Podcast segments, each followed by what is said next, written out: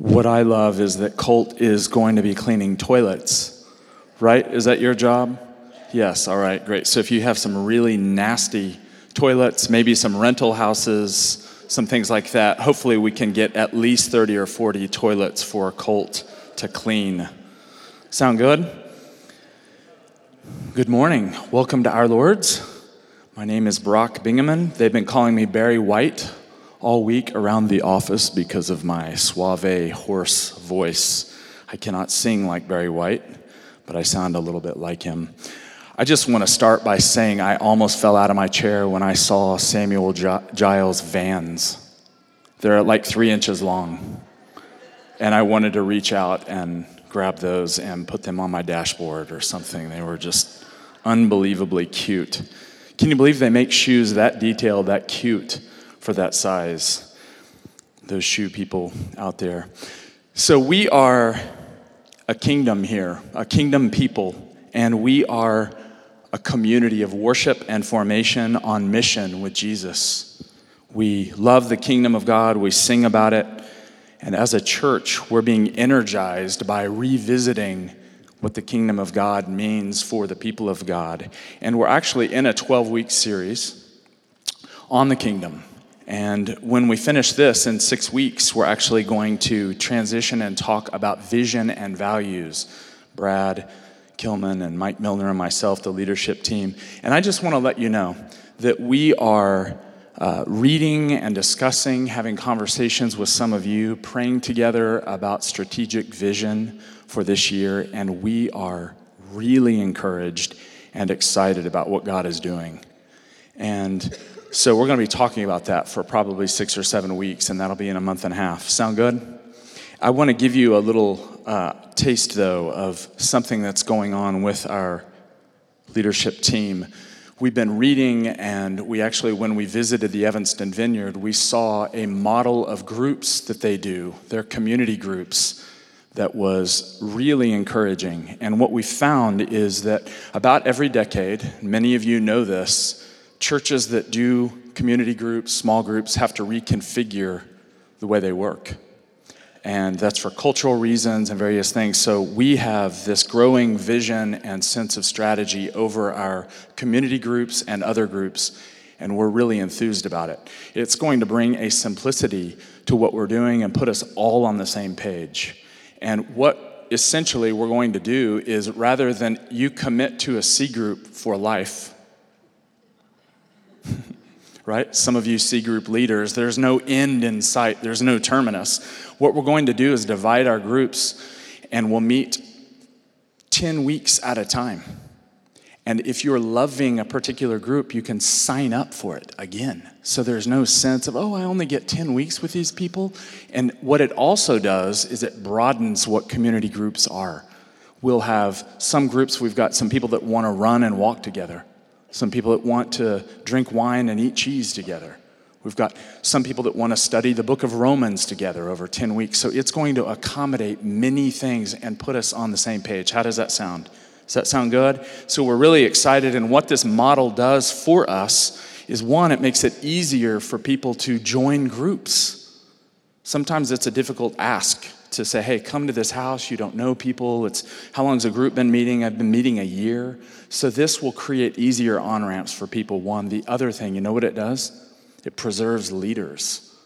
So the leaders sign up for a 10 week group. And if they want to do it again, they can sign up again. All right, so this will help us preserve our leaders and raise up new leaders, and we're thrilled about that. We've got a number of other things that we'll be sharing in about six weeks. Sound all right? So, in this current series here, we're looking at the kingdom of God. And the kingdom of God undergirds and fuels everything we do here at our Lord's. That's why we're revisiting it. And as we look at the kingdom of God, several things happen. One is this we better understand, more clearly understand the story of the scriptures. The kingdom is the theme or the motif that runs through the Old Testament and the New Testament. Secondly, it gives us fresh vision and strategy. You start to look at the kingdom of God in the Old Testament and the ministry of Jesus, and it starts to fire energy and vision. So that's a second reason. The third is that the biblical theology of the kingdom of God gives us a framework, a helpful framework for Christian life and ministry. It helps us explain why people don't get healed all the time or why we're in battle, these kinds of things. So, in recent weeks, I just want to kind of give you a couple of touch points here, what we've done in recent weeks. We started with Genesis 1 and we looked and we found that the kingdom of God was in God's heart from the beginning. And God created man and woman in his image and wanted us to rule and reign with him, and it didn't go so well. Human beings turned their back on God, but we looked ahead in the narrative and we saw in Genesis 12 that God's kingdom plans are unstoppable. So, what does God do? What did God do in Genesis 12? Picked another man, picked another woman to make up for what happened in Genesis 1. Those people were Abraham and Sarah. God gave them promises and said, I'm going to start over again with, with you here. And so the promised Messiah is going to come through here, and he's going to be a blessing to the nations through your family line. Then we looked in the narrative at Exodus. You remember the book of Exodus? We saw that God raised up Moses to deliver his enslaved people, and he judged the gods of Egypt. And so we saw kingdom intervention. And then Mike spoke about 1 Kings 4, and he talked about how David and Solomon and their kingdoms were kind of a, a prefigurement, a picture, a snapshot of what the kingdom of God looks like. And he talked about multiplication and peace, blessing, spiritually, physically, these things. So we're getting some glimpses of the kingdom of God. Let me just, do you feel like you're learning something about the kingdom in revisiting this? I sure hope so. Some of you might be going like this, well, I'm not sure, or I'm visiting. That's okay. I find something really compelling, though, as we revisit the theme of the kingdom. Today, we're going to look at the book of Isaiah. We're going to look at the kingdom of God in two prophets. We're going to look at the prophet Isaiah today, and then we're going to look at the prophet Daniel next week because these are kingdom prophets. Both of them talk at great length about the kingdom of God, the dynamic rule and reign of God that breaks into human history. Now, some of you might say, well, I'm not really clear on what the kingdom is and how it's coming. I shared the, the analogy about World War II, that we're kind of living in between D Day and V Day. We'll talk more about this. So, if you still have questions, what is the kingdom? When is it coming? How's it going to be consummated? These kinds of things. We'll address that over the next few weeks. Okay, we can't do it all in one Sunday. But what I want you to see today is Isaiah lays out a stunning vision of the kingdom of God 700 years before the Messiah comes. It's rather beautiful. I've put a slide up here ancient scroll of Isaiah. This is from roughly about 350 years before Christ. Some of you have may, have, may have heard this story. You may have seen this if you've gone to Israel. We had a group go to Israel recently, and there's a fascinating story attached to this is one scroll of many. There was a little Bedouin shepherd boy who was chunking rocks in some caves in the Israeli desert, and he heard some pottery break. Threw another rock in there. What he ended up finding was the Dead Sea Scrolls, one of the greatest archaeological discoveries in modern history. And what they did, they took these out and they found unbelievably preserved copies of the Old Testament, the Hebrew Bible, including the book of Isaiah. So that's what that is, and it's marvelous. It's really uh, amazing. So I want us to look actually at some of the scroll of Isaiah today. We're going to talk about this, and I want to point out some features of his vision of the kingdom. The book of Isaiah is one of the most beloved books in the entire Bible. It is quoted more than any other Old Testament book in the New Testament, some 55 times. So there's something special about these 66 chapters of Isaiah. His name means Yahweh is salvation. So his name is kind of projecting the contents of his prophecy. I mentioned this was written, the book of Isaiah was written 700 years before the birth of Jesus. Isaiah was a married man with two kids, lived in Jerusalem, and he had this ongoing series of insights, windows into what God had promised for his people. And it would take many, many years for these things to be fulfilled, and some of them still have not been fulfilled, as we'll see this morning. So, my goal for us is to look at a few of the key features of Isaiah's vision here. And I recommended a, a book. Some of you bought it because the shelf was empty out there. A book by a guy named uh, Derek Morphew, a South African theologian. He wrote a book called Breakthrough. John knows him, I'm sure. And I'm using some of his material here. He lays out a very helpful outline for Isaiah, so I'm following that here. So, the overarching theme that we're going to see this morning in Isaiah is that one day God's kingdom would come. It would break into human history, and the Messianic king would bring salvation not only to the nation of Israel, but to the nations of the world, and God's Spirit would be poured out in an unprecedented fashion. The book of Isaiah unfolds like a great drama, as we'll see here. There are many parts to it, and I'm only touching on a few things. But I want us to think about this for a moment, okay? So that it's personalized. We're going to look at some theology here, but I want you to think about what this book has done for people over the last 2,700 years. One thing that this book does, what we're going to look at here, the vision of Isaiah, is it engenders hope.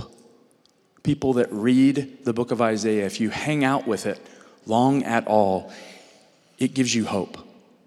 It reminds you of the fact that God one day is going to make things right. A second thing that this kingdom vision that Isaiah provides is that it gives people very practical, workable strategies on how to live under difficult political regimes. Some of you said, Well, you lost me there. Think about this, though. Think about the Jewish people. They've been persecuted for thousands of years. We're going to see under Assyria, under Babylon, under the Nazi Empire, and it was Isaiah that helped get the people through at different times and gave them specific strategies. Christians, under the boot of the Roman Empire for 300 years, they also looked to this prophetic vision of the kingdom that Isaiah provided. So it helps people out. Anybody need some help today? I'm going to invite you to read Isaiah, to look at some of these things with fresh eyes. This is not abstract theology. This is actually incredibly helpful, and it's helped many people over years get through difficult times. Um, yesterday, Amanda was reminding me of a situation that had something to do with this. I, I, mentioned that 25 years ago I had breakfast with that wild British woman named Jackie Pullinger. Some of you remember she went to the walled city of China at age 22, took a boat, got off in the walled city, and said, God has me here to take care of people, get them delivered from opium and other addictions, to help set free prostitutes from their lives and get them connected to God and have a new life. And I was having breakfast with this wild woman, Jackie Pullinger, and some friends of mine were sitting back laughing because they knew what was coming. I was trying to have small talk with Jackie. So, Jackie, where's your home base now? She stared at me. And my friends were giggling across the table. I said, So, yeah, where are you based? And she looked at me and she goes, Heaven is my home. And I kind of chuckled nervously and kind of poked at my hash browns and took another bite and tried again for some small talk. And she leaned across the table and she said, I'm serious. Heaven is my home. That's the only way that I can do what I do and survive and thrive is to have an understanding of the kingdom of God. I will never forget that. The only way that Jackie Pullinger could go into this cesspool where people were drug infested and there were rats and these various things is because she had a vision of the kingdom like the kingdom vision we're going to talk about today. She had captured something, this had gotten into her heart, her bloodstream. she knew that the kingdom of God was on the move and saving and rescuing people. So, the first thing I want to point out here is that Isaiah's vision tells us that God will come. And again, think of this. He's saying this 700 years before the coming of Jesus. He's saying, This is good news. This is the gospel according to Isaiah, 700 years before Christ. Look at Isaiah 40, 9 through 10. Again, what I'll do is lay out a few of these elements of Isaiah's vision of the kingdom, and then we'll look at some particular passages in here and we'll make our way through this rather quickly. Isaiah 40, 9 through 10. You who bring good news to Jerusalem, lift up your voice with a shout. Do not be afraid. Say to the towns of Judah, Here is your God. See, the sovereign Lord comes with power, and he rules with a mighty arm. See, his reward is with him, and his recompense accompanies him. So, when it seems, according to Isaiah, that the enemy is coming in like a flood, Isaiah promises the king is going to come in like a massive wave, like a tsunami. The kingdom of God will come. Look at Isaiah 60, 1 through 2. Some of you may have trouble seeing that as I am there. Maybe we can blow it up in the coming days here that I need my glasses. Isaiah 60, 1 through 2. Listen to what Isaiah says Arise, shine, for your light has come, and the glory of the Lord has risen upon you. For darkness will cover the earth, and thick darkness the people. But the Lord will arise upon you, and his glory will appear over you. So, the first thing that Isaiah says in his prophecies is that God, Yahweh, the same God that appeared and spoke to Moses back in Exodus 3, he's going to come again. A second feature here of Isaiah's vision is of the coming king. A king will come. As I pointed out, Mike was talking about the kingdom of David and Solomon, and he was showing us this amazing but limited picture and what Isaiah is saying here is that a greater David is coming. He prophesied this, and we just came through Advent, didn't we? These are some well known passages in Isaiah 7, Isaiah 9. He's prophesying about the king that would come, and he says that the king would be called Emmanuel, which means God with us. And the government of God's kingdom would rest on Messiah's shoulders and the messianic titles would fit him perfectly Wonderful Counselor, Mighty God, Everlasting Father, the Prince of Peace. So Isaiah is prophesying this the king will come. He also says in Isaiah 11, you can look at this up here, Isaiah 11, 2 through 4. Again, I'm just trying to give you a little glimpse, a taste. Oh, thank you, my glasses. Wonderful. What would I do without Amanda? Thank you, baby. Um, little distracting. A beautiful woman just handed me my glasses, so I get a little befuddled here. You'll have to excuse me. Isaiah 11, 2 through 4. Isaiah is talking about the coming king, and he said that the word picture here is that lots of leaders are going to be chopped down like trees. Kingdoms will come, kings will come and go, but in this context, listen to what he says the Spirit of the Lord will rest on him the spirit of wisdom and understanding, the spirit of counsel and might, the spirit of knowledge and the fear of the Lord. His delight will be in the fear of the Lord. He will not judge by what his eyes see or decide by what his ears hear. With righteousness, this Messiah will judge the poor and decide with equity for the meek of the earth. And so, what Isaiah is saying here is that one day he was prophesying that a messianic king would emerge from the stump of Jesse, from the line of, of David. I want us to pause for a moment here, right? I know there's lots of kingdom theology that we're looking at, but I want to pause here, a 2019 pause. This is our leader we're talking about, the Lord Jesus, the one that Isaiah prophesied, who came, who lived, who died, who was raised from the dead. Our ultimate allegiance is to Him, is it not? Not to Trump, not to Obama, not to Bush, not to Clinton, You can fill in the blank. I want us, as we look at the kingdom of God with fresh eyes, to realize the king is the one we give our ultimate allegiance to, not the Democratic Party, not the Republican Party, not the Libertarian Party for you libertarians out there. Yes, we want to be informed, well read, engaged citizens of our country. I'm a news freak. I'm a news hound. I love reading the news and all that, but as I do it, and as I'm a raving lunatic sometimes around our house with my family, I remind myself my allegiance is to the King of Kings. And I want to know things about the political situation, but I am not staking my life on any earthly political party. That is recipe for a disaster. Somehow the people of God have had this vision of the kingdom through all the millennia, and it's gotten them through. We will always be disappointed by politicians. Again, we love them, we pray for them, we're grateful, but our commitment is to follow the Lord Jesus, the anointed King. A third thing here. Is that all right if I get political for a moment or apolitical? A third thing here, quickly. Third feature of Isaiah's vision is the coming Spirit. Isaiah was not familiar with the doctrine of the Trinity. It wasn't clearly enunciated or grasped in the Old Testament. But you can see in his language that he had insight into the mystery of God.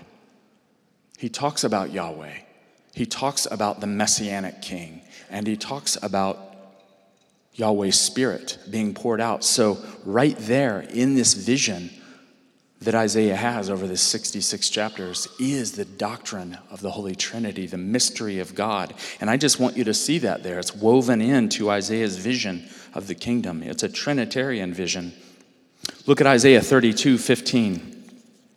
It says, about the coming Spirit, the Spirit will be poured out on high upon us, and the deserts will become a fertile land. One of my favorite passages. This is a great one for you parents to pray on your, over your kids. I get your attention there? Isaiah 44, 3 through 4.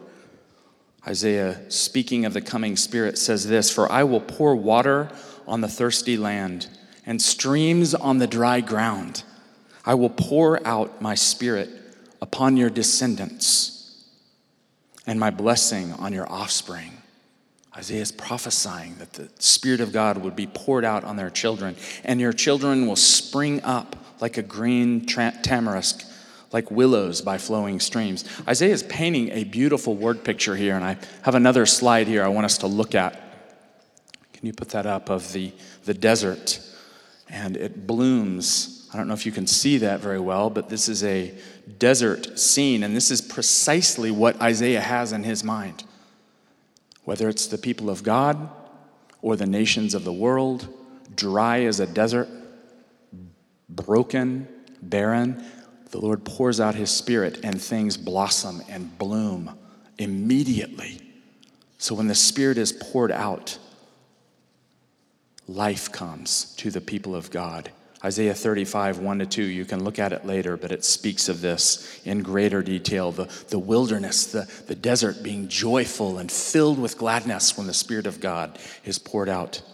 A fourth feature of Isaiah's vision is the coming salvation. I'm only going to touch on a few things here, but it's critically important to see when the kingdom comes, people get rescued.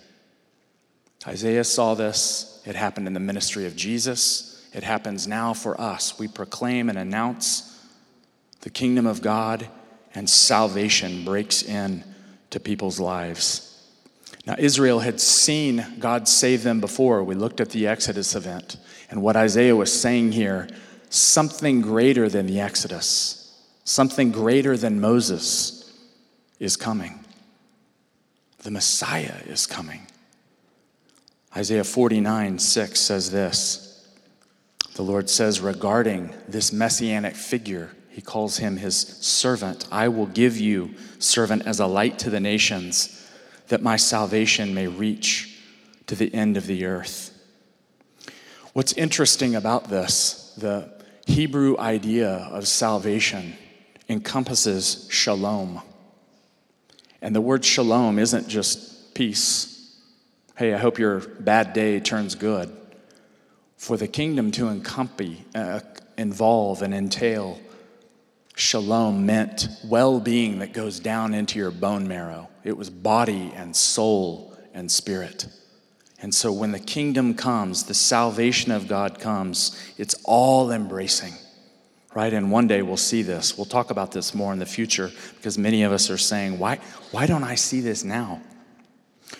The salvation of the king entails forgiveness of sins and healing. I want you to look at one of the most stunning prophetic oracles ever given in the Hebrew Bible.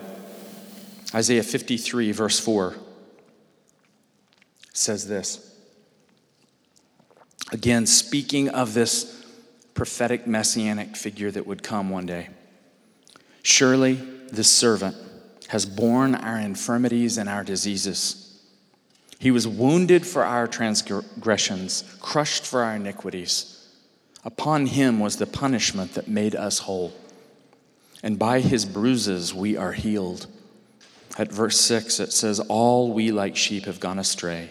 We've all turned to our own way and the Lord has laid on him the iniquity or the sin of us all. Verse 12 He bore the sin of many and made intercession for the transgressors. So again, Isaiah is prophesying the coming king, coming salvation, and he's saying that this is going to bring forgiveness of sins and healing through the suffering of this figure. Absolutely stunning to see here.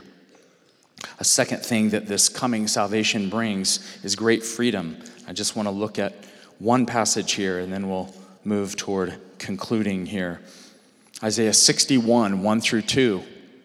Isaiah says this about the messianic figure The Spirit of the Lord is upon me, because the Lord has anointed me and he sent me to bring good news to the oppressed, to bind up the brokenhearted to proclaim liberty to the captives and release to the prisoners. At verse 2, to proclaim the year of the Lord's favor and the day of vengeance of our God to comfort all who mourn.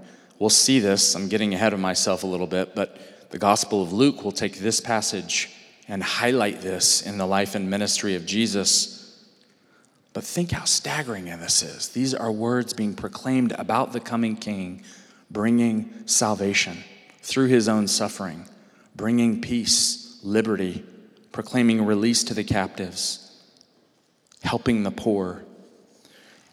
What is amazing is the same anointing that was on Jesus, the one that Isaiah prophesied is on us. Do you believe that? The very same anointing that was on him is on us. We get to depend on the same Spirit, look to the same Father.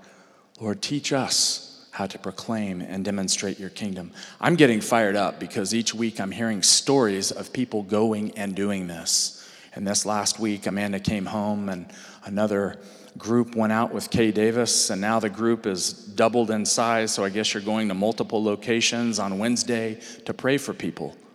So now they're going to Walmart and they're going to Penn Square and they're offering to pray for people. And one of my wife's friends, Casey, she said before they went that she had an image in her mind of a woman wearing uh, something blue, like a blue hat or something like this. And the Lord spoke to her and said, um, What was the word? I just went blank. Estrangement. That's it. So she went thinking that she would encounter someone, and sure enough, she did she saw this woman wearing this blue head covering, and she went up to her and told her what had happened. Now, some people might say, well, that is really strange. And it is kind of strange.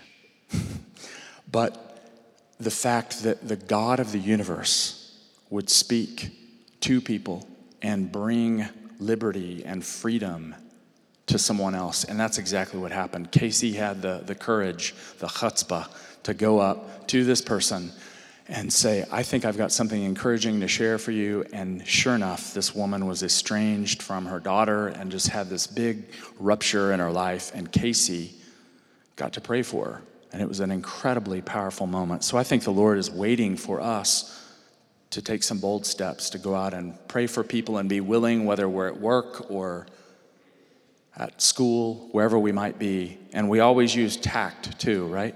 We don't need to be strange. We want to be supernatural people and do it very naturally. But I'll tell you, church, people want prayer. I mean, rarely does someone turn that down if you do it nice and warmly and tell someone, hey, I'm a follower of Jesus, and I think I may have something encouraging for you. The key is to do it tactfully, and we'll see powerful, beautiful things. As we end here, I want to point out a fifth feature of Isaiah's vision that he's having. And that is that when the kingdom comes, a new people is formed. Isaiah prophesied in chapter 27 that God's kingdom and God's king would draw together people from every nation before it was over, that the Lord would call them to form one people, that that one little group, the Israelites, would actually grow and encompass Gentile people, and that it would expand throughout history. We sit here today at Our Lord's in 2019 as a part of this new people. A final feature of Isaiah's vision here is the new creation. And again, I'm just kind of tossing these things out here, and we'll come back and look at them in the coming weeks. A new creation. Isaiah prophesies that what we're seeing now is the beginning of that.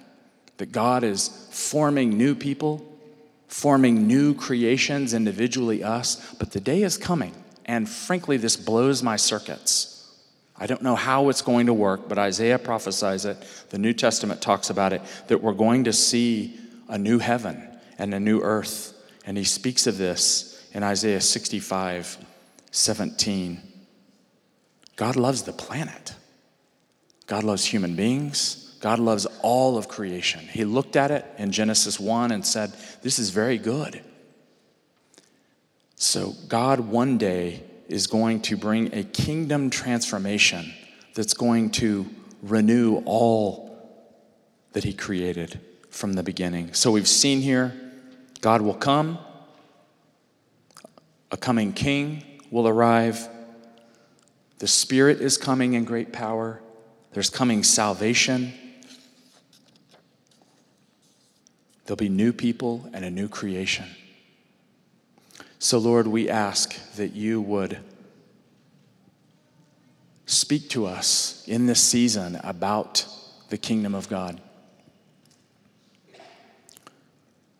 Lord, I ask that you would stoke our interest, that you would give us hunger for you and hunger for the scriptures, that we would find ourselves searching the scriptures for fresh vision and revelation on the kingdom of God. We say that you are our King and we follow you. Lord Jesus, we follow you. We give you ourselves afresh today in your mighty name. Amen.